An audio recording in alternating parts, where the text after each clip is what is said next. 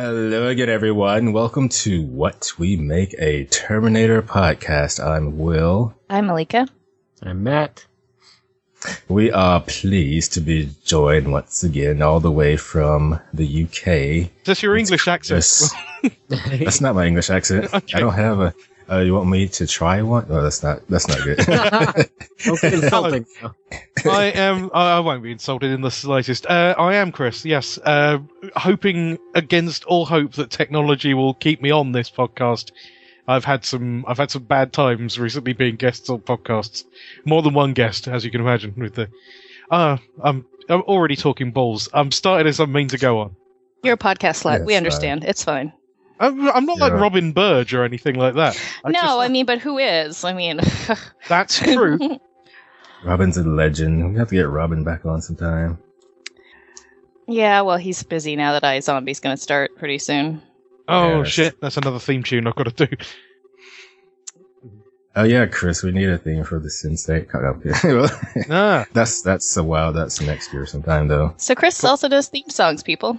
For podcasts. there you go. Yes. uh, Good but touch. not on any of my own ones because I don't think podcasts need theme tunes.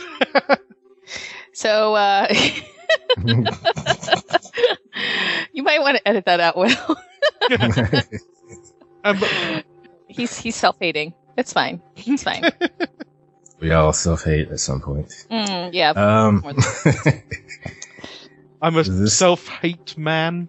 Ah, Uh, that's not a good one. that's not a good one. Somebody made a horrible pun the other day, and I just kind of ignored it. And I thought I didn't get it. I was like, "Yeah, I got it. I just didn't want to acknowledge it." As I So said, we can't all be Robin Birch.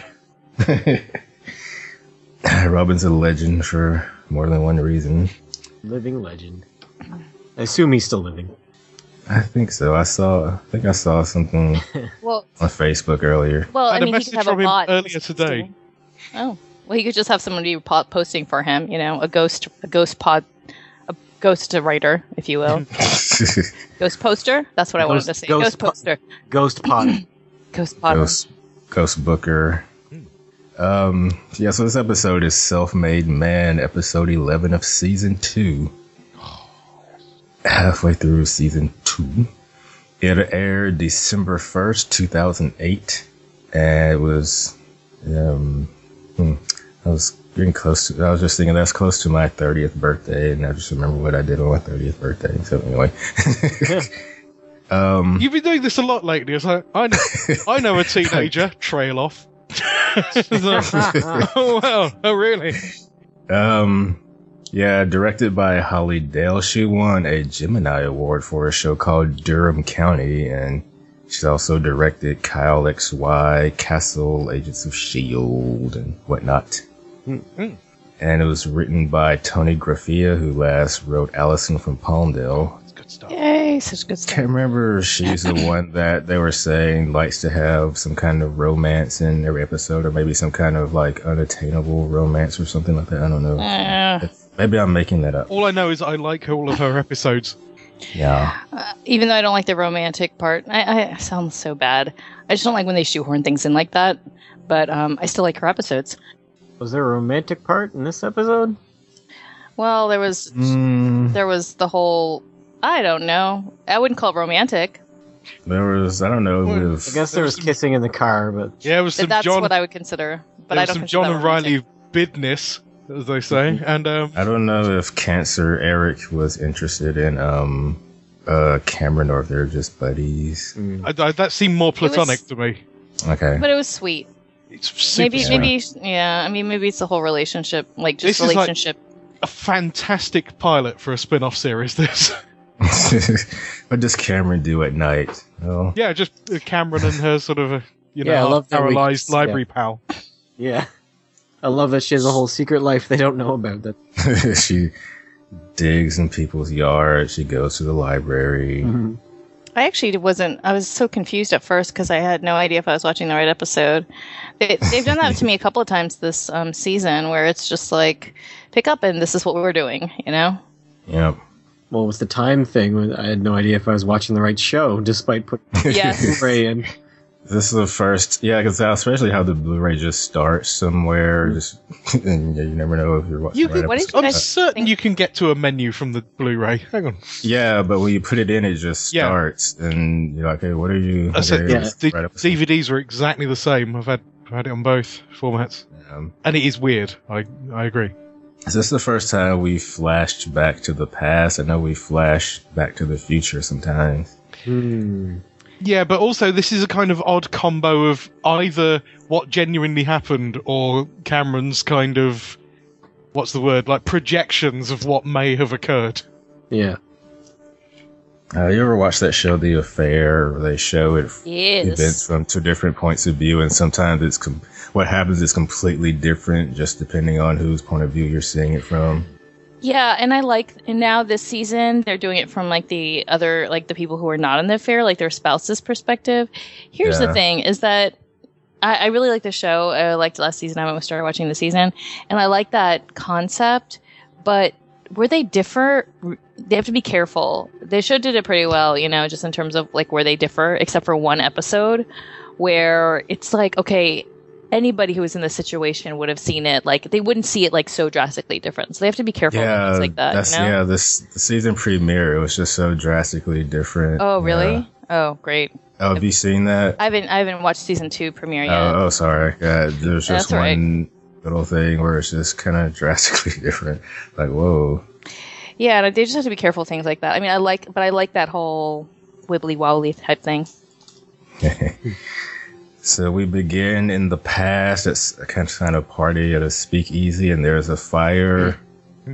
And I don't know why I wrote this here. I must have been. I wrote down doses and mimosas, champagne and cocaine. You wouldn't be wrong. it's hard to tell because there was not color, but you guys know that song. It's a pretty cool song. I like it. But It's a I it's a do, new one but- on me. I do know the Uh, song. But is was that also in your head? Maybe that was what I had last night, and when I saw this scene, it reminded me of that. I'll maybe I'll post a video in the Facebook group. Um, So that um, well, go ahead, Will. I'll go ahead. No, you're gonna get. You're probably gonna get to it, and I have a comment about something. oh, I was just gonna go back, go to John and Sarah. Okay, well, Um, the guy is this. Do we see the guy in this? I don't think we see him in this. Okay, then never mind. I'll wait. so John is researching the three dots, and he's found nothing. And Cameron, the advanced killing machine, gets stuck doing the laundry. Is this the only Sarah scene in the whole episode? I Believe so. She came in to earn her paycheck and ran away. Um, Yeah. so, yeah. I guess John needs to keep his mouth shut. Yeah. Well, it- I mean, it works out the same way in the end, anyway. She like, hands him the basket and he just sort of sheepishly, well, you do She's never a sleep. sucker. yeah. Mm. Sucker. Which I don't mind. It's not like a chore to her. She put it on. Knows how long the machine runs for. Can be doing other stuff. Comes back at exactly the right moment.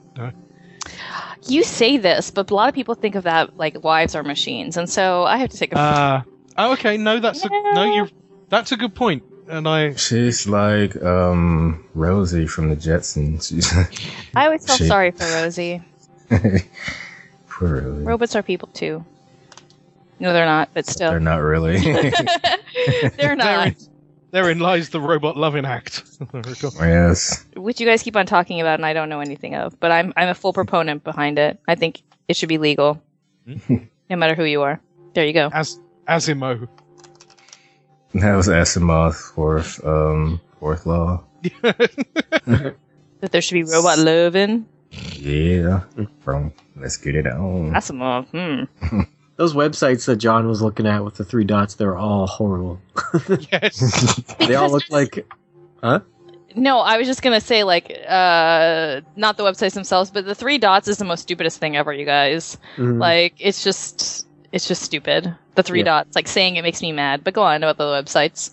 Isn't that what you do for a living, Matt? Kind of. that's what Mel does. I, Oh, Mel. Okay. But also the Three series. Is, dots or logos. Oh, web. websites. Yeah. Yeah, I the do too. series is pointing out that the three dots is stupid, though. It's like, come on, mate, you saw this in a dream, and like, there's these splotches that are probably fingerprints of a dying man. Like, they haven't let up on that fact. Mhm. I'm I'm Yeah, I was- over, I'm I'm a huge defender of um, all things Sarah Connor.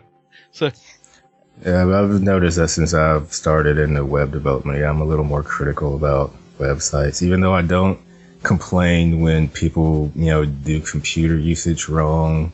I do, you know, give poor websites a hard time. I do too because that's the world that I come from. I'm now in marketing, like digital marketing, but I come from website world and user experience is everything, and it pisses me off. And I'm far enough away not to have noticed on this case. I could have hired somebody to make a good fake website. A good fit. So later that night, Cameron delivers some donuts to a guy named Eric, I think. he is called Eric.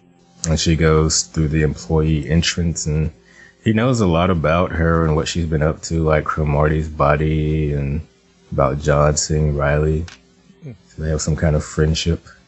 Well, he knows that she was going to see a buddy down in Mexico. Yeah. he doesn't quite know exactly what went down. When did she have? I guess before they went down there, she told him some at some point. Maybe she texted him, "I'm "Not coming by tonight. I'm going down to see a buddy in Mexico." So, how does she explain this? Like her absences to Sarah, then, you know, like, hey, like, how does she? How does she do that? How does she explain any of this? Because obviously it's been going on for some time. I don't know if Sarah cares un until she actually needs Cameron. she, she's like ignores her until she's like, "Oh hey, I need her for something." But I think I think they just assume that like if they get up and she's not in the house, they just assume she's out sort of paro- patrolling the perimeter. Or take, taking out a threat. She's And- just and walking to be around the honest- house. She probably doesn't normally spend this amount of time out of the house. She just happens upon this crazy 1920s Terminator mystery that she has to keep picking away at like a kind of Robo Columbo until know, it all I- I- figures out. I guess I have a you know I'm skeptical of like Sarah because I mean like you know Derek's been gone too and just like these little things I'm like do you know where your people are like for a woman Yeah. who's like paranoid she needs to be more paranoid. Err. Perhaps she's chilling out. she's too obsessed with the dots. Yeah, to she's care right dreaming. now. Just Yeah, like let me sleep and find out if I can learn some more.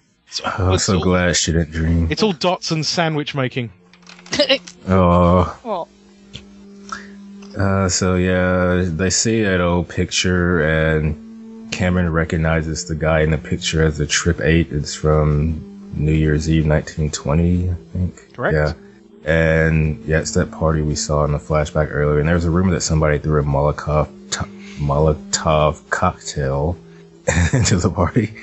And we see a flashback and we see the Trip 8 walking through the carnage. And it's um, Todd Stashwick.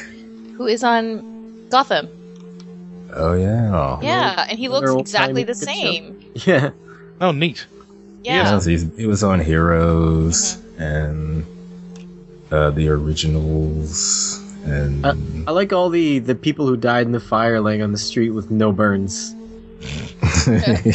Smoke inhalation. Somebody, yeah, somebody just put soot on their cheeks and they died.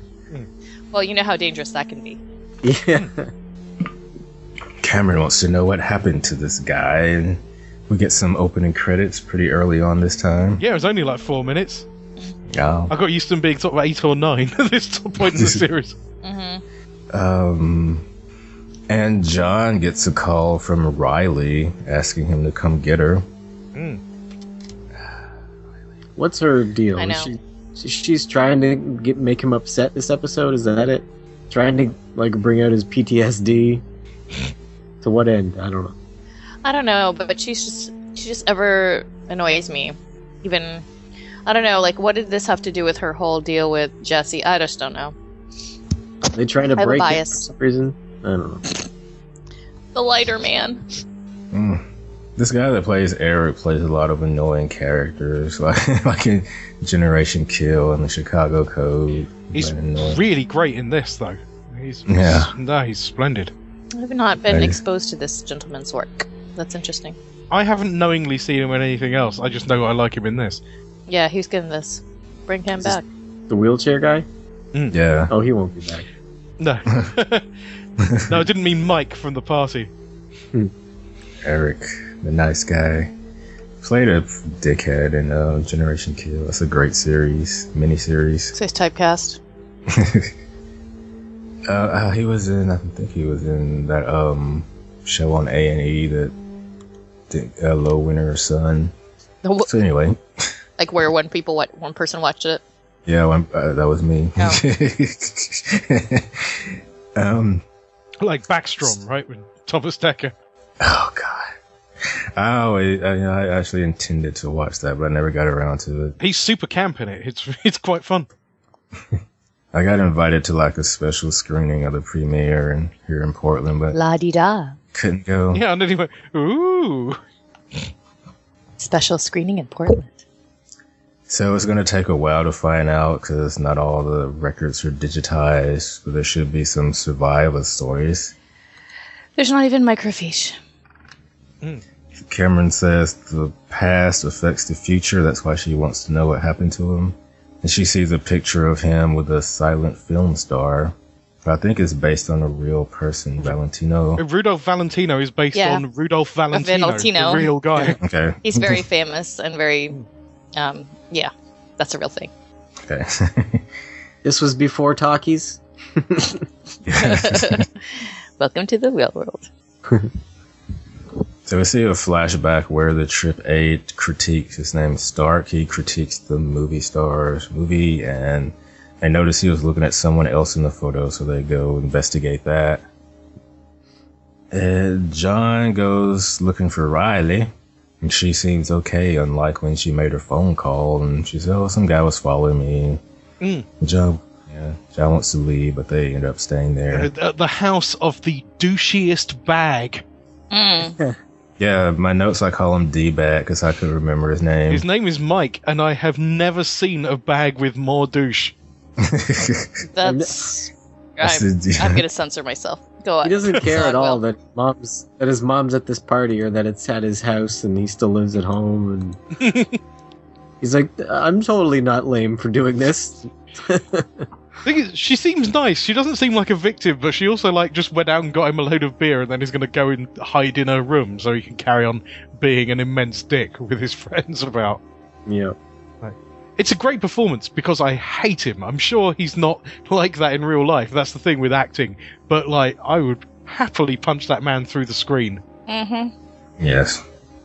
Um, Thus, he is a you know, great actor. Either that, or he really is like this. Yeah, although he could just be an immense cock. Yeah, exactly. I wonder if he's done anything besides this. I didn't bother to look him up because I hated him so much. Job done. Cameron's Cameron went down and looked through some shit she's not supposed to, and Eric got pissed off about it. Mm. And when he falls out of his chair, he refuses his her help, but he gets back up and leaves. They go through a real whirlwind of emotion this evening. These two. Yeah, really. It's all emotional. Well, who? who? John and this girl, or Cameron? Cameron and Eric, I think. Yes, sorry, those are those are the pair I meant. Yeah, and uh, my thing there is can can they really be emotional? I mean, it's emotional only on one side, right? Um, So Oh yeah, okay. He goes through a roller Yeah. coaster of emotion, and she is there. she's there reacting to his emotion. We find out that he dropped out of school. Did we know that? Oh, I don't know. John, I uh, thought- yeah, he was going to be homeschooled. Uh, Yeah, I remember the homeschooling reference. Yeah, Oh, yeah. And Riley said, "Yeah, I will get to that."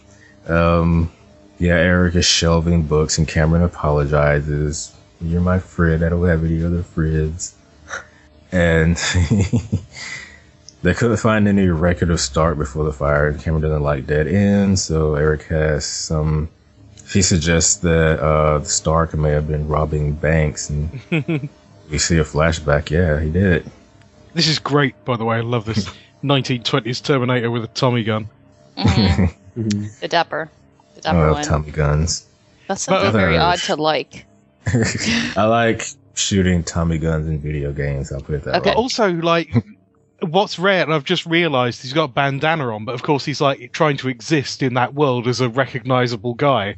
as well. Mhm. So he has to hide his face in a way Terminators generally don't bother to. True.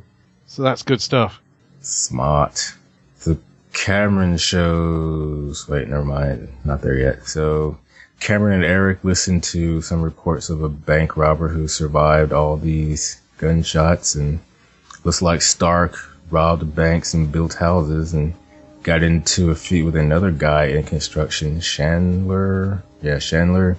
And you find out that Chandler's head foreman went missing and was never found. Wonder what happened to him. And this is where Eric sees the gun. Cameron shows him that gun and freaks him out. And this is where he starts asking her about the cuts in her face. And she says she gets in fights because of her brother. She protects him. And uh, Stark, she says Stark is important because he was doing something that doesn't make sense and she needs to know. She, she teaches him how to fire the gun, and he seems to get off on that a little bit. And her mole was pretty visible right there. I noticed it in this I'm scene. glad I pointed that out to you all. He he got up real like really sweaty from firing that one bullet. He's all discombobulated. Nerves It's gun excitement. Or I'm sure. excited. I, I would never, I would not know, but uh, He shut off a round and never mind. oh Um, well, what? come on now. And it was, This is very and it was hot basic, in his yeah. hand. Yes, all right. You know. Yeah. um. So Riley's playing a video game with D Bag. It's Gears of War. Gears of War Two, I think. Yeah. I they have, called it something else. I have no interest in Gears of War. Is it this crap? yes. It's- I played the first one and it, I, I kind of hated It's, it. big but I, dude bro shooty shoot. yeah. Is this the, is this game the reason now in every game you have to hide behind a thing? Yes. And if you get shot, you could just carry on hiding behind a thing and you'll be all right. Yep.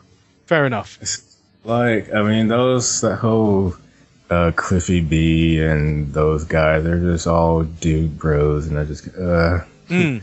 I just powered my way through the game just so I could say I beat it and uh, The only thing I don't buy is that Mike is suddenly really into John playing the game. I'm sure Mike would surely just want John to disappear and not touch his stuff. Well, he wanted to humiliate him digitally.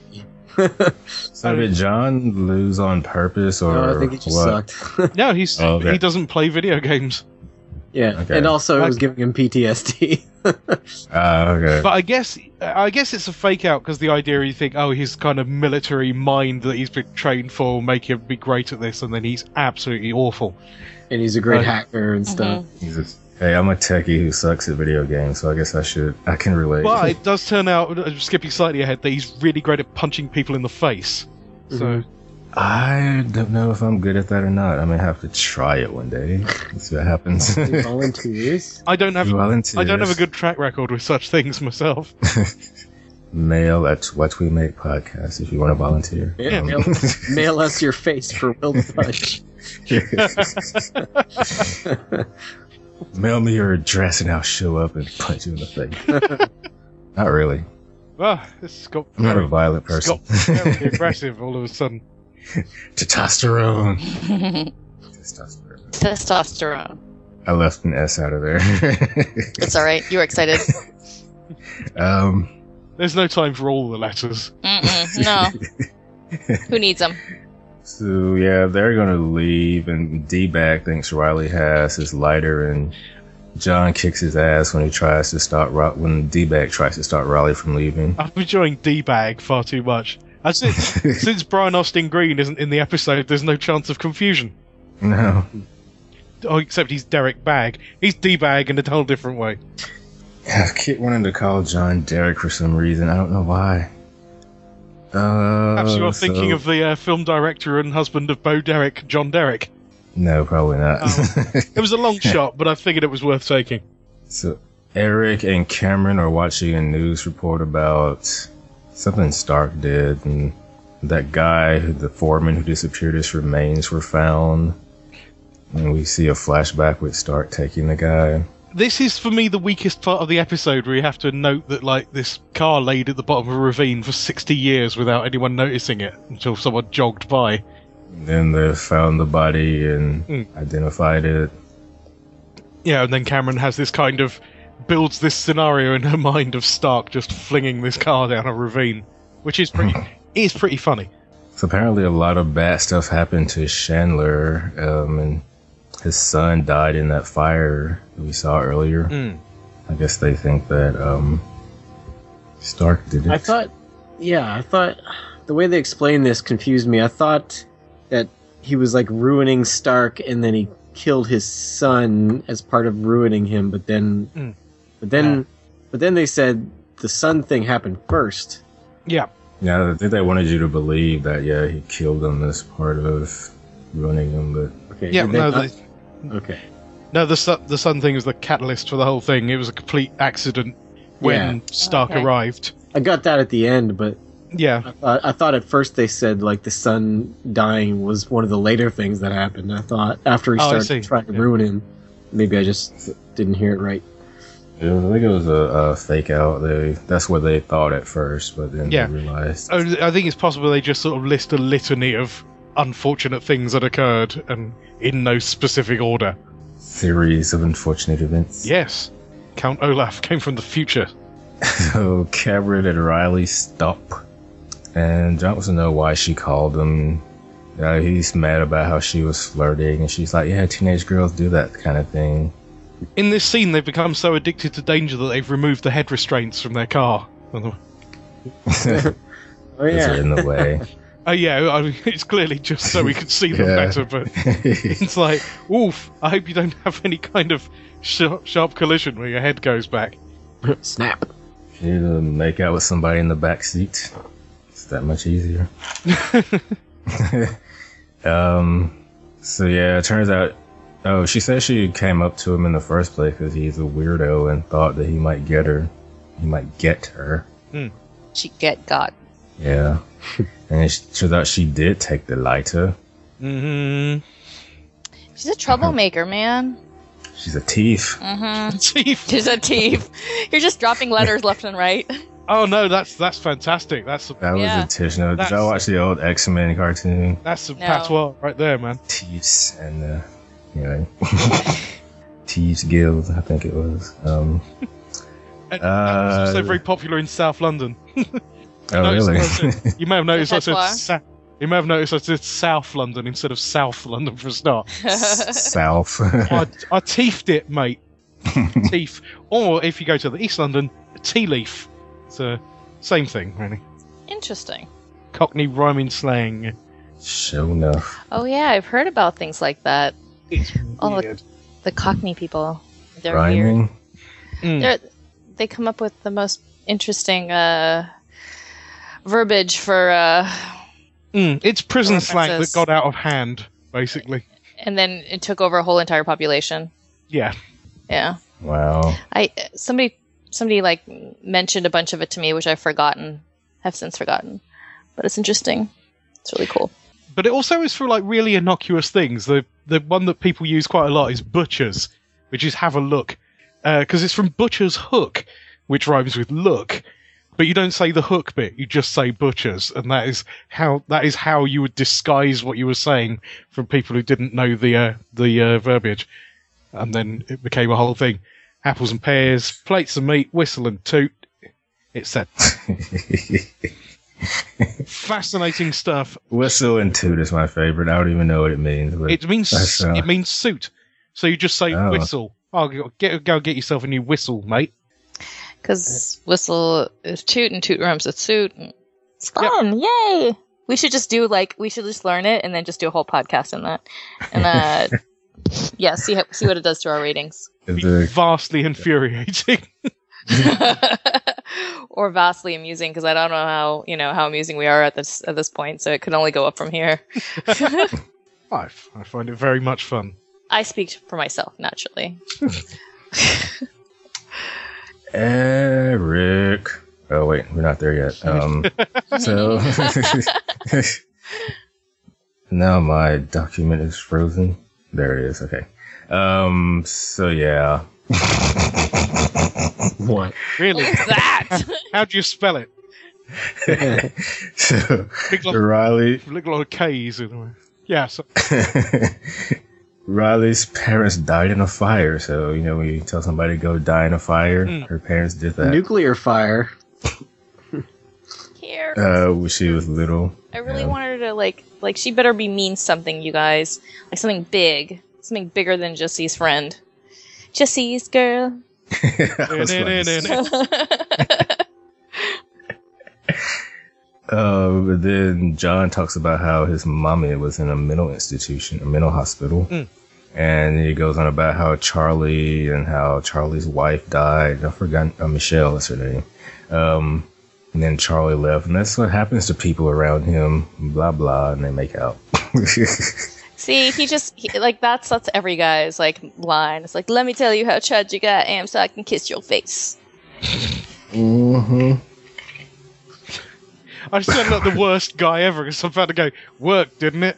But I'm like, oh god, that's awful. But it's true. Yeah. I don't know about you, but I assume they get busy here. I don't know about. Yes, in public, Mm, Well, you know, in the car. I all wouldn't put night. I would not put it past Jessie. She's that kind of girl. which Jesse. is the best thing. Which is oh, sorry. Well, she's that kind of girl too, Riley. But um, that's the best thing about Riley is that she's that kind of girl. I wonder what it was with unpopular love interests called Riley. Mhm. Uh, the cardboard acting. Yeah, I guess so. I can, admittedly, I can only think of two unpopular love interests called Riley, but that's still a That's- surprising number. That is a surprising number. And uh, yeah, man, they should just abolish it. There should unless they're gonna die a horrible fiery death. It should never happen. Diley. Yeah. I didn't have that big of a problem with Riley, but No, I, I, um, I was aware that people didn't like Riley, but I do, I couldn't see it. Which That's all Riley right. are we talking about? Um, uh, The- Buffy Riley. oh, I see. really? I, and I mean Sarah Connor Riley because Oh, I hated Sarah Connor Riley. now you're oh one my of those gosh. guys. No, Uh, Buff- Riley. Buffy Riley, I didn't watch the series at the time, so I don't know how I felt. You know, Did you watch it after? I did watch it after, and now I come to think of it, yeah, I wasn't a big fan. But what I meant is, I, I didn't really have internet rage to get stuck in with what I did for this Riley. And then, Oh, I like, in had the same, I had opinions aside from the internet. but like in the same way people didn't like Skylar in Breaking Bad, and I'm like, what are you talking about? She's like one of the best characters in that thing. I would agree with you there. I mean, well, no, I did find her annoying, but I think it was the way she was written. Um, and I think the reasons people didn't like her were unjust.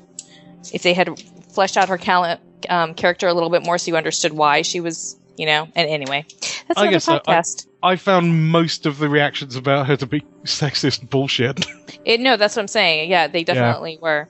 Um, however, I did find her annoying, but for other reasons. But most of it was just like, she's impeding Walt. She's Yeah. annoying. how How d- how dare she not let her husband become a megalom- megalomaniacal murderer? Mhm. Damn straight. Oh. yeah. oh, wait She's a like, minute. always keeping a man down. It's like, Oh, Mhm. shut up, everyone. I know it, right? Right?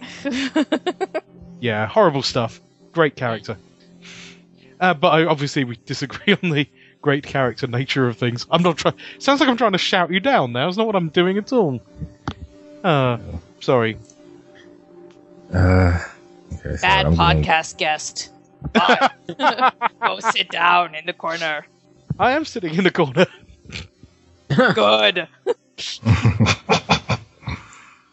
no one puts Chris in the corner. Uh, This link is broken, Robin, if you're listening. Um, if, if you hear this episode like a month from now, which is probably how long it'll take to release it. anyway, sorry. Robin posted a link to about the X Files Blu ray set, but the link isn't working. oh, excellent. Anyway, so Cameron found Chandler's obituary. She thinks Stark killed him. And then this is when she asks Eric if he thinks about die. Oh, this is when he's peeing, right? Mm. And she's like, There's something wrong with you. Never thought about killing yourself. Yeah. Very bizarre scene. I mean, uh, it's like, what the hell, Cameron? Can I got pee in peace? yes, don't talk to me when I'm trying to pee. No. I I don't think anybody wants to be. Well, Well, most people don't. Here's here's the thing. When you go into a restroom, and guys, I don't know if you do this because I'm actually really curious. If you go into a restroom, like li- at at work, let's just say, and you walk in there with a um, a coworker sitting there talking, blah blah blah. Then you go into your stall and you close the stall. Should no, you? you've you've already gone further than the conversation stops as soon as you walk through the bathroom door. It's the way it should be. but Well, In fact, I mean, you'll- I think girls are a you'll little avoid- bit different, yeah. but I but I would say that as soon as you enter the stall, don't talk to me. I don't want to think about it. Stop. It's one thing if it's your drunk friend and you're at a club, but it's another thing if we're coworkers. Okay, enough said. yeah, I'll say at a club, you know, when you're drunk, you know, it's a little bit looser on that rule, you know, but still, I don't want anyone talking to me or asking me questions when I'm trying to pee. Or I don't want to talk to them when they're peeing. Mm. Uh, uh, yeah, especially if you can hear it. Like, uh, That's exactly it. I want to pretend that I'm in a completely like soundproof cube and I cannot hear you or know who you are. Go away. so, but Eric's never thought about killing himself because he's selfish. He never he never thought about killing himself because he's selfish. Uh, because it would be Oh, okay. selfish. That's- Yeah, that was the impression I got as well. and it would destroy his mom. He should have killed himself. It's selfish for him to stay alive. According to Will. Yeah, That's not what I said. it sounded like it. rewind the Rewind the tape. It's Jake. using Oh, up the it's, it, it planet's still resources. sounds like it. It may not be what you meant, but it certainly sounds like it. Oh, sorry. Accidentally closed my uh, thing. Okay, um, so Eric found some woman's name, and when she was doing, when he was doing his research, and Cameron picks him up and takes him to the film vault, and he notices how strong she is. Mm. Then he goes on about computer generated crap when they're watching the old video. Seems like writers like to make these kind of jokes about, you know, all this computer generated stuff they have nowadays. Yeah, these kids. When we were in our age, we used to have on film. This guy was a prototyp- pro- prototypical hipster, though, right? Like, Mm. Yeah. he was just a hipster waiting to happen. Even the wheelchair was just an act. Just an Yeah, I, affectation. I was in a wheelchair it's, kind before. of like glasses. It's kind of like glasses, like you know the affectatious glasses and the pencil behind pipe. the ear. It's like, yeah, of course you're in a wheelchair, hipster. Of course you are, Mhm. with your irony. This- Uh, There, uh, there, there is currently a subset of people calling themselves, I think, trans-abled, or people who are like deliberately injuring Oh, themselves, What? or like, or having things amputated so they can like use crutches and wheelchairs and things like that. That's not a thing. Is that a thing? Don't tell me that's a thing. Yeah. Hang on, I think transabled is the name they're going with. Yep, Google that one for a laugh later. Transabled. Is this what they're calling themselves, or yes. or- yeah, wait, that is. are you serious? they- like so you're a they div- douchebag, and, and you're a douchebag, and, and you're you're kinda calling yourself something. What? Yeah. I'm so And- but they- confused. But they like demeaning transsexuals as well by like using that p- suffix, uh, prefix as well for their own weird thing. And and and are they coming up with the same like are they proposing by like preposterous theory that it's the same thing as a transsexual like that they It's like- chose to be disabled? What is that? I felt like I shouldn't have legs or something. I don't know. It's Okay, sorry. no, no, no. Hang on a Sorry. second. That's not a direct quote. um, people that are transabled feel like imposters in their physically working bodies, as they possess a strong desire to be disabled, according to a report by the National Post, a Toronto-based newspaper. Working arms and legs may sometimes feel unnatural, as people suffering from transability wish to be handicapped. That sounds like Oh, so it is Sound- the same excuse, or not excuse? I mean, transsexual is a, s- a serious a thing, but they're using that argument for this. Okay, yeah. but This okay, I'm sounds like not. ugh. It's just about b- body dysphoria or dysmorphia to me, but um. Well, yeah. it's also like Munchausen. Like, are you trying to get like you know pity for the fact that you're now disabled? I, I I'm sorry. I have I I'm a very I'm not a very judgmental person at all, but this is something I'm judging. I'm judging this. This is not fair. Uh, this article finds that neither the transgender nor the disabled community accepts transabled people, as handicapped people feel a particular disdain towards anyone voluntarily removing a perfectly working Yes. Yes. Oh. I would say that too. Am I going to like perform a lobotomy and like, you know, say I have, you know, mental issues? Like this is ridiculous. Sorry. Okay. No. That's a it's a it's a Google and get angry later.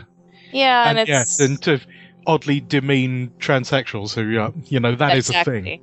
Yeah, th- that's what I feel like the well, that's not the most offensive, but that's one of the most offensive is that if I was transsexual, I would feel that this is a terrible thing. Okay, anyway. It's just more proof that we are in the end times and Are you Sign the- it, where are you? I always worry with a thing like that when I hear about like I've got transgender friends, I, and I know a lot of people that to that to them that's like this crazy made up thing that they think is fake. And then I hear this transabled thing, and then I'm like that, and like if, I'm worried that in about sort of three years Yeah, time, doctors it'll will be a go, thing. "No, it's actually it's actually a thing," and I'll feel like the biggest knob. Yeah, because I mean, yeah, I mean, I'll probably I'll take it back then, but right now I'm saying that. And I'll listen to this with my new transabled friends. I'm like, I'm so sorry. Like, I know. Oh my gosh, I was that person. I Yeah. didn't understand your pain. I didn't realize this was a real thing. I plead ignorance for the future, but for right now, I'm pissed off. Social justice. Yeah. Um, yeah, so they watch a video of the survivor recalling the fire. She said she didn't see a bomb, but what she did see was a f- blue light and a spark and a naked man in the middle of the Hmm. room. So that she blames it on the liquor she, She had. was on a strip club. but- uh, um, Those 1920s nude speakeasies. Cameron says it wasn't an accident. Oh, it was an accident. He didn't mean to kill all those Th- people. Ah, there's an un- Makes it- there's an Untouchables joke in there somewhere, and I just can't pull it out. Mhm. Anyway, sorry. there's, there's another Wizard of Oz reference here. Yeah, that seems a, a little out of place for this character. I've got to admit. Yeah, I think that they need to cool it on the Wizard of Oz and the and the you know the religious things here. Just personal preference.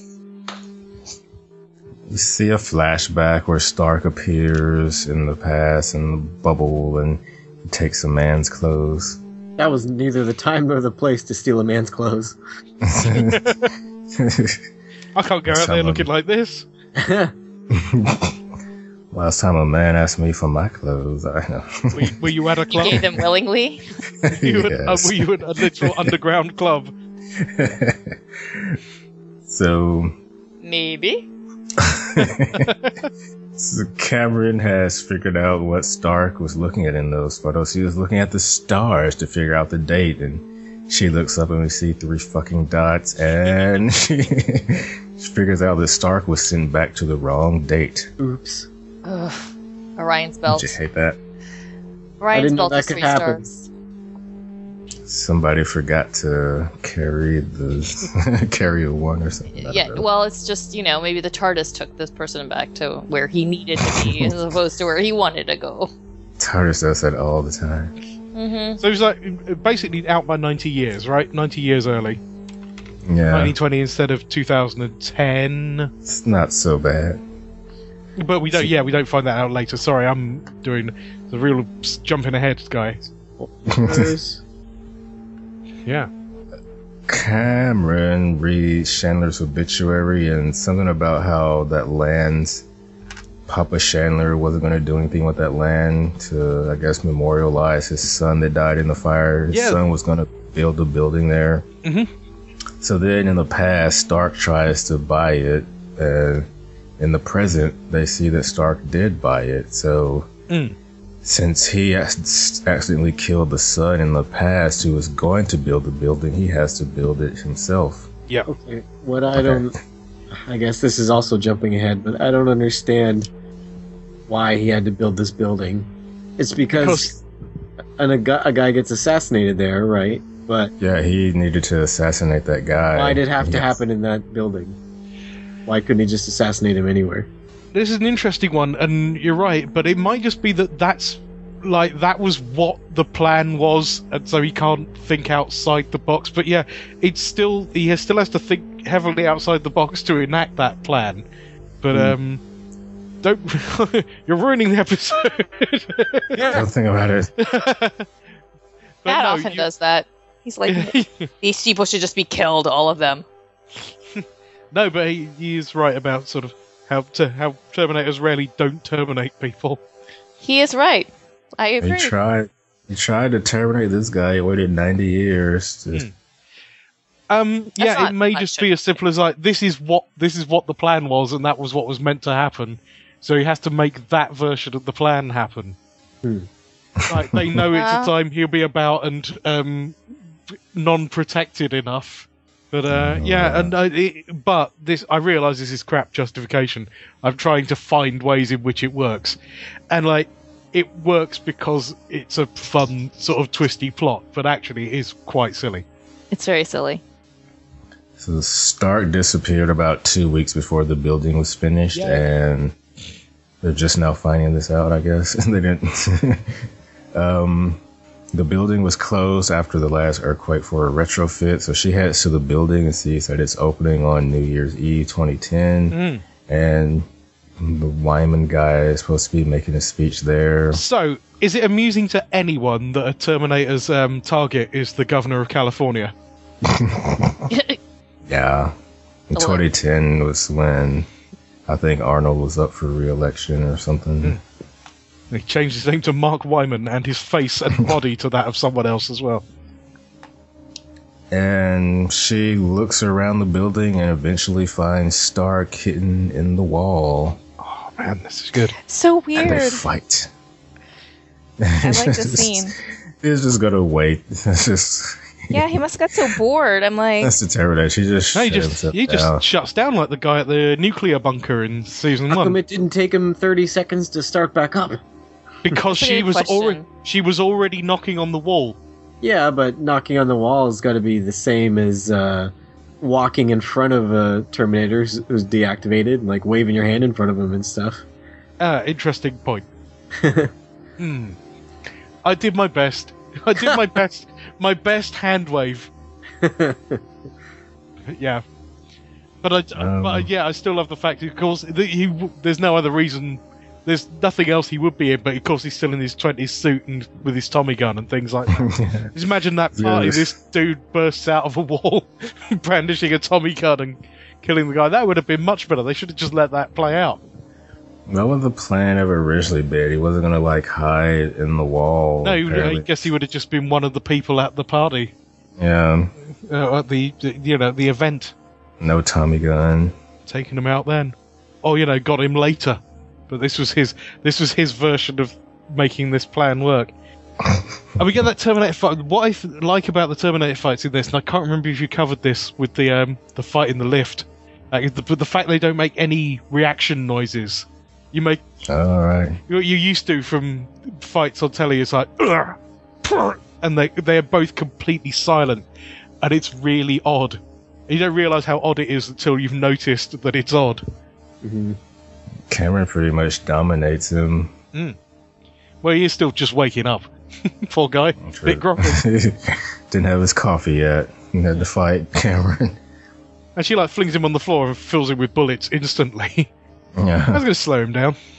And she drops an elevator on top of him. I'll do it. And I guess she got his chip out. I wonder what she did with his body. Mm. Some say it remains there to this very day in the fictional building. It's in the bottom of the left lift. Nice uh, Pico reference for uh, Terminator 1 fans. Um, Pico Boulevard later. Home to Tech Noir. I said boulevard. Sorry about that. We don't have boulevards here. It's a word, it's a word I rarely use. we have him here though. Hmm. The Boulevard of Broken Dreams. And we, we had that one. it's my life story, you guys. this is. I'm gonna steal that from my life story, from my autobiography. Nice. You should. Um, so she goes back to the library, putting makeup on, and says she's fine when Eric sees her, and she notices that he has eaten this donut and tells him that his cancer's back. God, she's horrible, and um. She's freaking him out, and he's like, "I'm not surprised you don't have any friends." I felt bad for her for a moment, but then later on the episode, I was like, that didn't affect her at all. Yeah. It's like she she at least like, like offers him nice advice, like go and go and see your oncologist and things like that. But I think that's she's got used to caring for the health of people, particularly if they're useful to her. But yeah, uh, as we reveal later, this this means absolutely nothing, which is oh man, that's good. I think I've kept saying that every time I've said a thing about the episode, just gone, oh, it's so good. It's good. Oh, it's good. Really good. I quite like this one. You may have, you may have noticed. Uh, yeah, and You're like Like that you. Chris Farley character. You remember that time? That was awesome. mm, Remember that one time you did that one thing, and yeah, yeah, that was awesome. stupid, stupid. Stupid. she's like, you don't know what it's like to have something inside of you that's damaged, but she does. Is your chip still damaged? I Yeah. think so. Mm. Yeah, Oh, Unless yeah. there's something else inside her that's damaged. she could never have Mm. babies. She's like Poor Black, she's like John. Black Mm-hmm. Yeah, Widow. John. She's, she's like Black Widow. She's a mo- uh, monster. John is like, I'm damaged. Oh jeez. Oh, I'm so 12.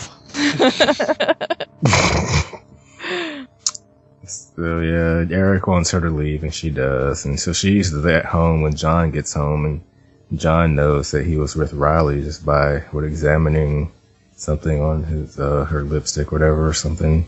Hmm. So next night, Cameron goes to the library, but somebody else answers, and the girl doesn't know about Eric. She just knows that somebody wanted her to come in. Cameron offers her donuts, and the girl's like, "Okay, come on in." Cameron never cared for Eric at all. She's just using him. I, Yeah. lo- I Driving love with that. I donuts. love that. She is. Yeah, over- it's a, it's a, it's a nice reminder at the end that like she is, she is a machine. Mhm. She's not like Arnold. What did I just get charged for? Yeah, Never mind. Um, this is the third episode written by Tony Graffia. Graffia. It's a good name for a writer. Your graphology and things like that. Never mind. Okay. Well, it means writing. it's uh, Yes, it graffiti. does. So, uh, sorry, I, I, I'm uh, yeah, I'm not coming across well on this episode. I don't think, but it is two a.m. no, eh, you're, you're fine. I think it's the fact that Will is distracted, so he keeps on leaving these like Yeah, insane like silences. Oh, I'm reading some I rem- notes. yeah, I remember this. I remember this from last time. I think someone said like, "You're also weird and hesitant on this episode," but I think it's just, and I'm also always really apologetic about everything I say. Because you're British, you have to be. That's Yeah, what well, British of course. people do. I Yeah. thought that was. us- I thought this that was us Canadians who are supposed to be sorry all the time. You can imagine then the podcast that I do with Illyrio is very, very Oh, yeah. apologetic. But Illyrio is not apologetic. No, that's true. I think you guys, I think Canadians just sound apologetic, but that you're not really. Oh. Yeah. I feel, I feel apologetic. Huh? I feel apologetic most times. I, feel like a voice saying sorry. Well, you might say it, but you don't mean it. I don't know what I'm talking about. Solidarity with your man. Mm, I'm sorry. These notes aren't important. uh, there is. But did you did you find out what you got charged for? That's the important thing. Sorry. Did you find out what you got charged for? That's that's what. Oh, it was actually a recurring charge that was canceled on PayPal. I, ah, you just sort that shit out. Yeah, yeah. I mean, it was. I knew it was coming. I just didn't know when. Something I'm not paying for anymore. Hmm. anyway, so yeah, I, I took some extra notes and I'm just reading through them, and they're not interesting. I guess um, they you could hear the Charleston in the background during that scene that at the beginning, but Charleston wasn't released until three years later. So Ah, but in the Terminator universe, the inventor of the Charleston got sent back in time. Do you have any quotes? I have Uh, one quote which I uh, guess I'm imagining someone else may have got. Me too. Yeah, too, but- too, probably. You go first because you're the guest. Well, um, you'll soon know whether it's yours or not. It is. I enjoyed your film very much, Mr. Valentino. Although I thought your decision to return to Lady, Di- return the gun to Lady Diana to protect herself from the caravan of thieves was misguided, given that she was a security risk. Nope. That wasn't Uh, Yeah. mine. Go Awesome. ahead, Matt. My turn. Yeah, it's good, man. Mine is just I work out. Mm-hmm. Um, mine was Kill Malika. lame. That's why brevity is the soul of wit. mine, uh, no, I mean, mine was the very obvious. Most killing machine ever invented, and you you have her doing laundry, and then you do never sleep. And then she doesn't know. She never gets that laundry done either, does she? She's there to- No, so she's a very inefficient robot. No, Better the, at mach- killing. Just didn't the see her do machine's it. running while she's out, and then she gets home and, um, and unpacks it all and puts it in the dryer. Yeah. We just didn't Oh, I- see her do it. Just like we don't, we've never seen her visit this guy in the middle of the night. Correct. She's, All Oh, I, she- yeah. All I know is John saw her holding the laundry basket when he left, and she was holding it in the morning when he returned. And she was doing that laundry all night. yeah. Well, my idea, my guess is that she's not normally in the library for this length of time. It's just that again she happened upon this uh, odd mystery. Yeah. On this she was, occasion. sh- She was doing laundry all night. She's like, John, you gotta stop soiling so many clothes. And she, and she's like, I never claimed to be the most efficient killing machine ever. I'm just the most effective. It And takes me a long trust- time to do this laundry. And trust me, that lipstick gets everywhere, everywhere. Oh. Ooh. Yeah, you have to worry about things like that. I, I not you know, let's just go on. My quote was Those who don't know history are destined to repeat it or die. or die. Yeah. I think most people are destined to do that anyway, yeah. whether they learn from history or not. I know. We're all gonna die. Cameron a doesn't understand bit of a- mortality. It's a bit of a pisser all round. Yeah. Sad. The um the last Titanic survivor they mentioned in this uh, died the year after, by the way, No. in two thousand and nine. But Aw, yeah, that's sad. you can't you can't count her as a Titanic survivor. Well, she survived the Titanic, but she, yeah, her stories aren't as Her As a stories are negative useless. and not very good. I remember nothing. I Huh. was two months old, Well, but I've Well, heard lucky. that these things Hello. happened. uh, so who was our badass of the week? Cameron. Yeah. Myron Stark. He paid all of his workers double and the same, regardless of their social standing. He makes him a ran badass? his competitor out of business so he could buy the land and build the building. it made and him a then- very unusual employer for the time. like the the thing they skirt around is the fact he paid like workers of every race the same. Frankly, He also stayed in a wall.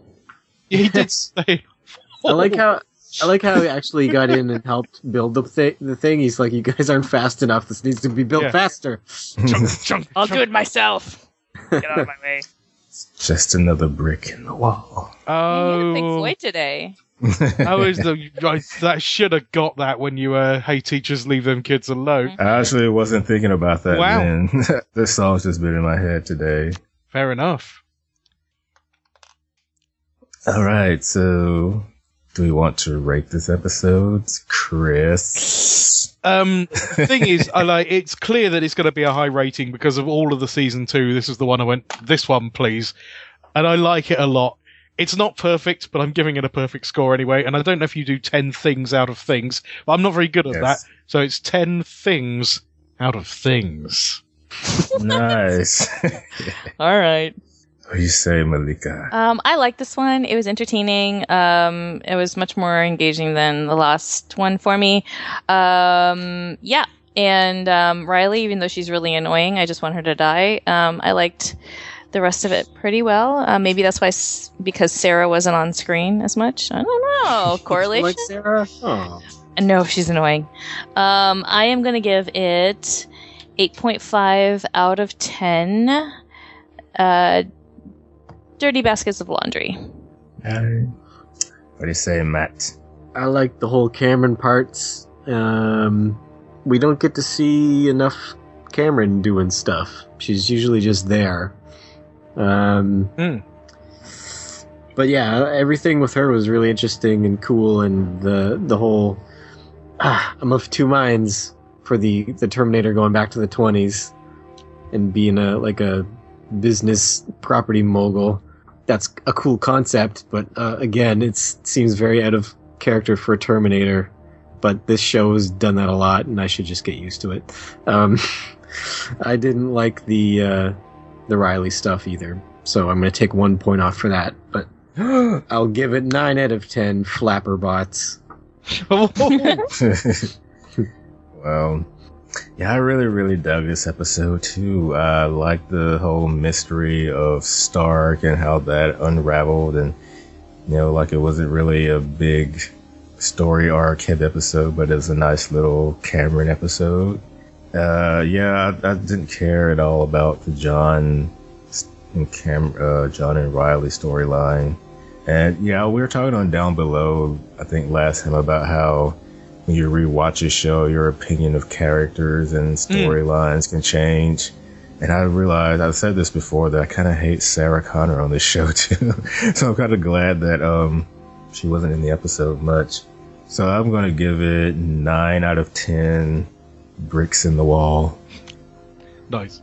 Was Self-made man, Self made man. So boy. you'll enjoy next week's then. S- Smiley face.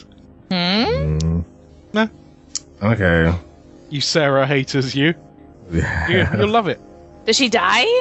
That would be quite something. she dies three times. I mean, that's awesome. It's Groundhog Day. S- It's a very odd See. Dr. Seuss book. Her heart, her heart died three times that day.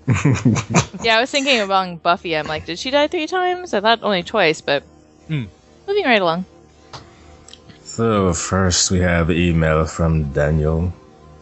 Daniel says, Hey, Chroniclers. For a series that hasn't really been running long enough to justify it by this point, I remember how surprised I was to see what essentially amounts to a filler episode here. I ended up enjoying it, but it's like this sideshow episode written from the premise of let's see what Cameron does all night long. Like it's a, s- it's like a sideshow. here. Once again, though, it showcases the writers' room All using their night long. imagination. Sorry. Oh, night. night. Yeah, Oh, I'm glad someone did that. It I wasn't me. had to. It's a Lionel Richie business for everyone. It showcases the writers' room using their imaginations to stretch the limits of Terminator conventions by exploring the short story of what would happen if one traveled all the way back to the 1920s.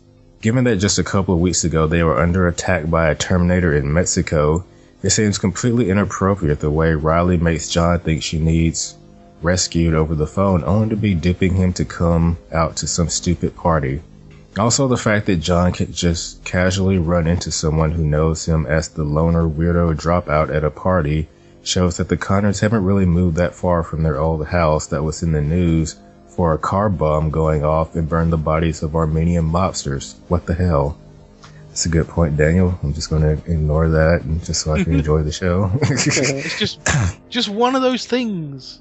La la la la. It's kind of sad how Cameron was making a connection between herself and the libra- librarian friend Eric when she asked if he ever thought about suicide because there's something wrong with him. Hmm. All this season, Cameron has been worried about the fact that she knows she still has damage to her chip and could go bad again, even to the point of the deleted scene in the episode The Tower is Tall but the Fall is Short, where she tells John she's going to design a kill switch for herself. That was a deleted scene. Yeah. Hmm. On Three Dots Watch, did you notice that the stellar position used to calculate the Yeah. date when Cameron and Stark look at the sky is in the form of the three dots? No, Fuck those dots. I did notice that. I did, You yeah. just pointed it out during now, but I don't know Hmm. if I noticed. I hate dots. I hate Orion belt. I hate dots. Never want to see another dot again. Cameron took out Stark with hardly any trouble at all, but when you think about it, maybe his machine has degraded a bit after standing in the same spot for almost a hundred years. Yeah, I look, don't, don't you start to cramp up a little bit when you stand in one spot? For It's like I'd like to take this time to ask if any or all of you think this show actually had a viable endgame based on what you've seen so far. is a satisfying conclusion to this story possible. It seems like the writers took the approach of making an inst- interesting journey to a nebulous, out of reach destination, but if the Connors finally destroy Skynet and save the down- save the future once and for all, it would effectively close out the Terminator franchise. But those are exactly the main character's goals, and denying them means you either have to have a downer ending where they fail big, or the show's eventual cancellation becomes inevitable the longer you just keep having more adventures and character drama. The branching timeline model of time travel makes this even harder, because even if they save their own timeline, it's just one of many, and Skynet can always send a machine from some other timeline to fuck it up again. That makes it e- Hello? that makes it easier. They can succeed in this timeline. and It doesn't affect the franchise in the slightest. Sorry, Daniel. That's the the other argument. See how Genesis just kind of went off on its own. Exactly. I mean, serious. Well, yeah. This this franchise doesn't really care about things like that. hand wave, hand wave. I love this show, but this seems like a problem inherent in its premise. Got any thoughts on that, That was Daniel? that was my thought. Sorry, I didn't know. Thanks, Daniel. I didn't know that near the end of the email. You can never tell with Daniel. Thanks, Mm. Daniel.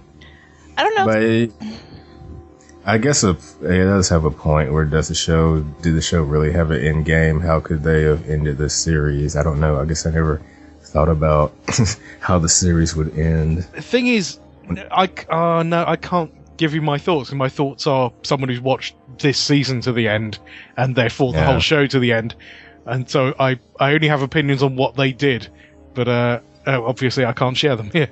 Yeah, when I was watching, I wasn't thinking about end game. Hmm. Well, I mean, I think about it. I mean, I would assume that they'd do something like a reset, or you know, there's like, I don't know.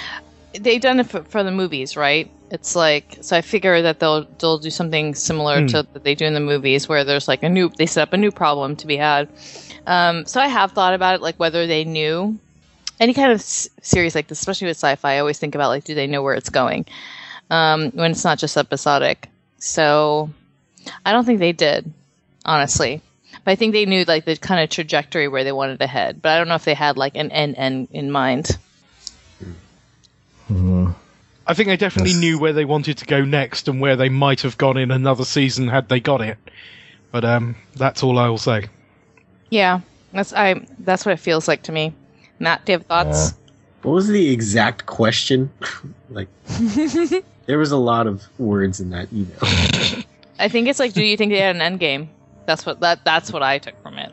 don't know. How could we tell from here, though? I don't know. Um, Well, that that's what you think. It's an opinion.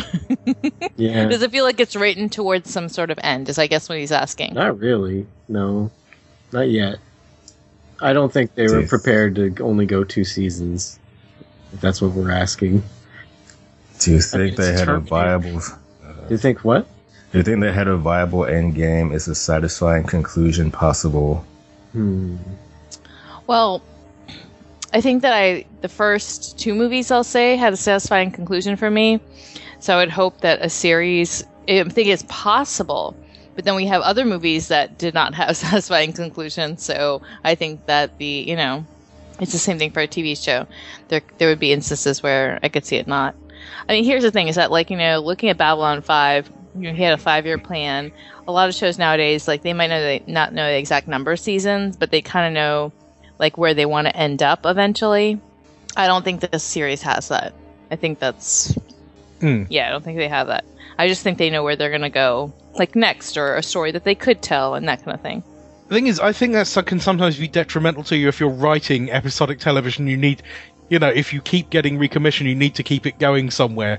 But if you've got an end point in mind, you kind of inexorably write towards that end point. Eventually, you kind of paint yourself into a corner, and you have to. Ah, I knew. Well, no, nearly spoiled the series there.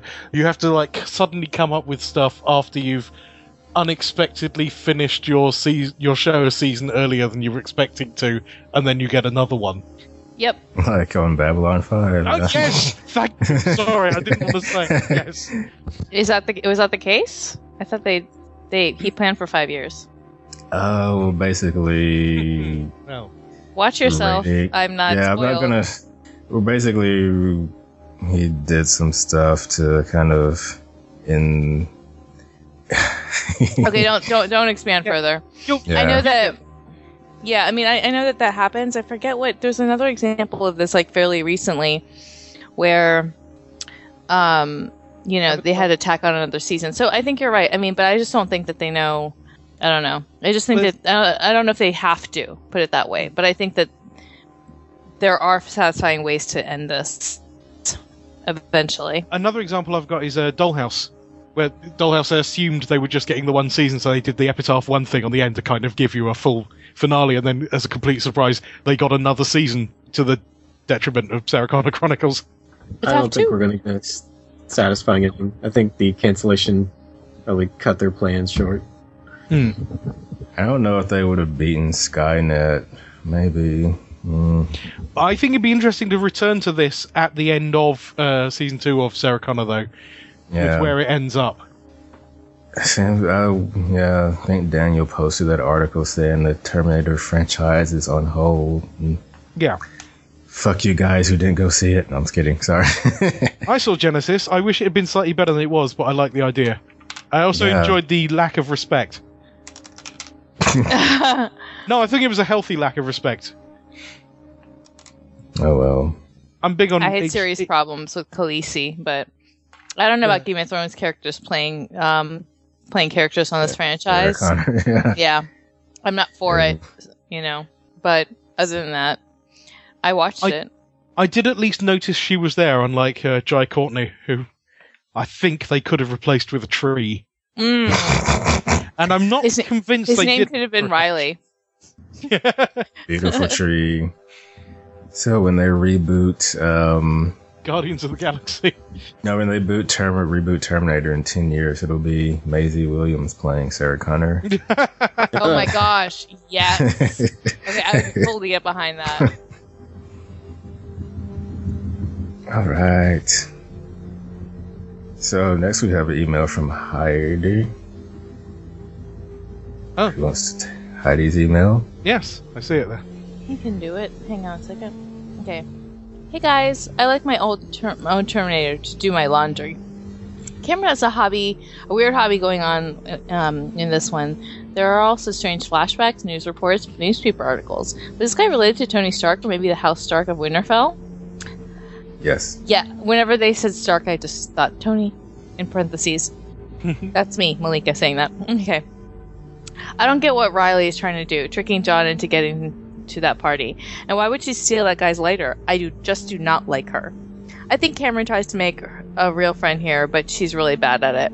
I don't really understand what Cameron's goal is in this episode, and it makes um, and that makes it so I don't enjoy it as much. This will be short because I really don't have much to say about this one. Till next time, Heidi. Thank you, Heidi.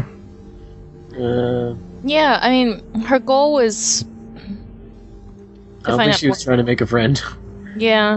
Well, the thing is, we don't know what she normally does in there. She's looking up, you know, trigger mechanisms on old siege weaponry and things like that.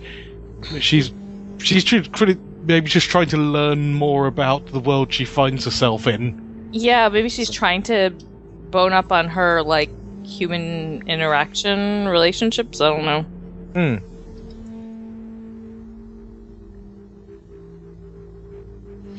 I just wish it had been. A, I just wish it had been a spin-off. I think it'd be a great cop procedural. Yeah, I think that I liked it because, like, I mean, it was like a quote unquote a um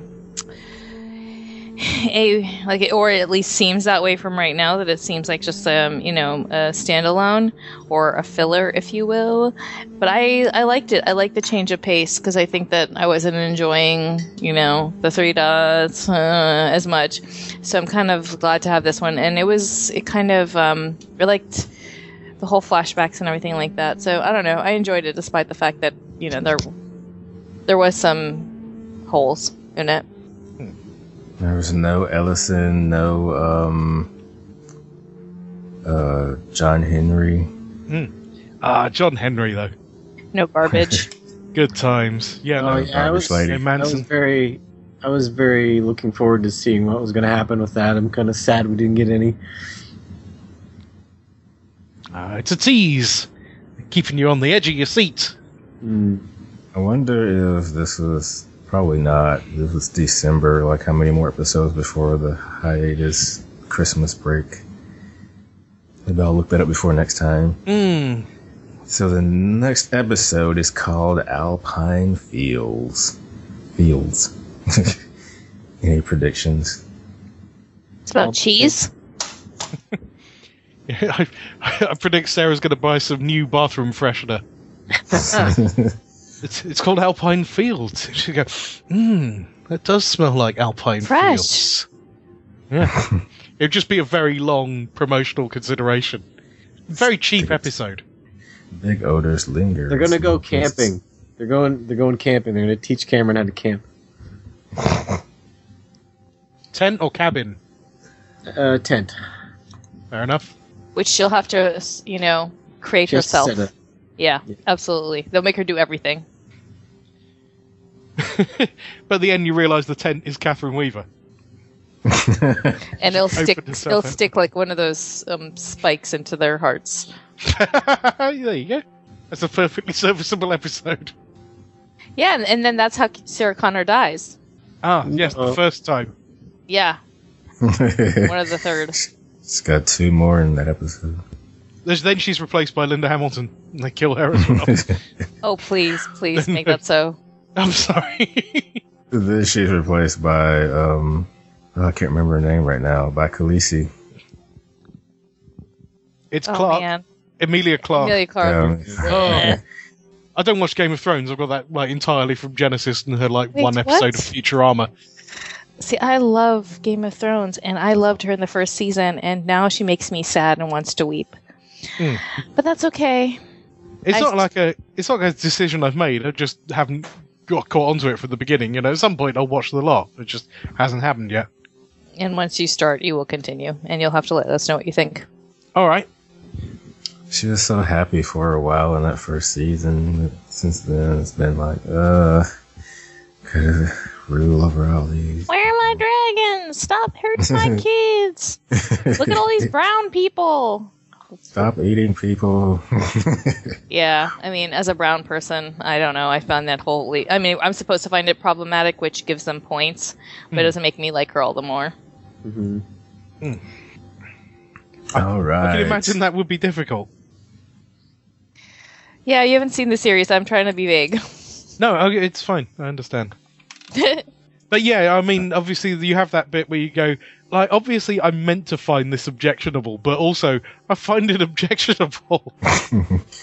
yeah, it's like. Uh, I mean, it's good storytelling for me. You know, um, know that that part is because you know she's supposed to be. I mean, I I think that I personally think that she's written to be, you know, for people to have problems with her, but she's very good at being annoying. Give that to her. Yes. Game of annoying. So, guys, I think it's time for us to go eat as usual.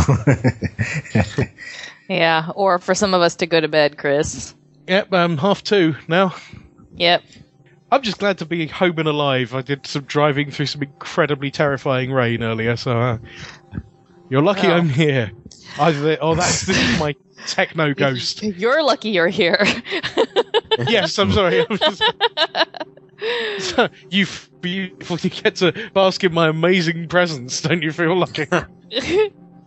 we are we are very grateful for it. Thank you. I'm more likely to play a teeny bit more Metal Gear Solid 5 and then go to sleep, but uh 'cause I'm also still incredibly wired from nearly dying this evening, so three times. That'll do it. Funnily Susan. enough, Just shove down those emotions. Shove it down with food or games or whatever. Do not feel them. Do not feel the shock of trying It's- to almost die. That's what I would It's- recommend. yeah, Yeah. it's how I've lived my life so far. Mhm. Yeah, it does very well for me. You can wind down. You can wind down by uh, taking your phone to bed or something and watching me play Transformers. That is very tempting. So After that's the last listening thing you to- want to see when before you go to bed at night. I, I'd, I'd, I'd happily watch someone play a Platinum Games massive sort of crazy kick 'em up thing. I still I don't don't- get this. I I care less about the Transformers aspect than I do about the um, Platinum Games like Oh, Bayonetta, Metal Gear Rising kind of business. It's I the know other opposite. people into Transformers. It's Yeah, fine. it's the opposite for me. I, like I'm a crazy Transformers fan, and Bayonetta and uh, Devil May Cry Hmm. and those kind of games never clicked with me. Did See you how this play uh, Not even Metal Gear Rising Revengeance. Nope. I just wanted to say revengeance again. It's such a fine word. Yes. It's fun. Did you play Fall of Cybertron and that other game, Matt? I did, but those are very different. Yeah, okay. Yeah, this one's more of a, yeah. This one's a beat 'em up. All right, Chris, thank you for surviving and joining us on this episode. You're We really welcome. appreciate that. I'm sorry that I've been apologetic about everything, which I now realised is a really silly thing to say. We enjoy it. I'm sorry for apologizing to you. Apologize. We accept your I apology. apologize. Thank you. Monica. That's very kind. I did hear that. so, where else can we find you out there? Aw. Uh, currently, I have kind of two podcasts on the go. One I do with a Canadian fella called Illyrio. He's somewhat well known. And that is about, it's called The Last Word Podcast, lastwordpodcast.com. That is about um, a series called Press Gang, which was the first television series of current Doctor Who Supremo Stephen Moffat. And also with a guy called Joe, I do the 11th Hour podcast. That's E ehpodcast.com, which is about the current show of current Doctor Who Supremo Stephen Moffat, Doctor Who. When you get to coupling, let me know. I will podcast about coupling any day of the week. Oh, I will listen to that podcast. I can imagine Illyrio going for coupling in a big way because he's a huge fan, and I will I would happily let you know about that. Yep, I am a huge fan of coupling. Um, it's how I met Moffat in his first. Nice. I think the- the appeal for Illyrio on this one is because it's an intro cast for him. It's a show that was shown here Oh. in bits of Europe and in Australia, but never made it overseas. But all of it's on YouTube, Oh, great. and it's startlingly good for a show aimed at like nine to fourteen year olds, which is what Oh, wow. he and I, in our sort of late 30s, early 40s, have chosen to podcast about. um, Wow. I might have to watch, listen to that. Thank you. Lastwordpodcast.com. I'm sure there are other. Is your show aimed at 19 to 14 year olds? Um, not with the amount of swearing we do, no. okay. Uh, we do welcome Yes, guests, they do. so yeah, if you're if you're up for it, uh, let me know. right. do. We don't welcome guests on the Age Podcast. it's not that we don't welcome them; it's just that it's it's a pain in the ass to sort out. But like with Illyrio, I'm already talking in a different time zone anyway, so just you know, factoring in other people, it's not so much of a problem. And there you have it. That is I, the great. Thank me. you. Thank you. Sorry, I'm trying Yay. to self-aggrandizing. It doesn't work. No, just apologize for it and you'll be fine. I'm sorry. Don't worry about it. Well, that is all we have for this week, folks. We'll be back next time. Who knows when that'll be? Uh, with Alpine Fields. Until again, Up Yeah, on that's fields, it. yo. till then, remember there's no fate but what we make. Goodbye. Dun, dun, dun, dun, dun. All right. Yeah.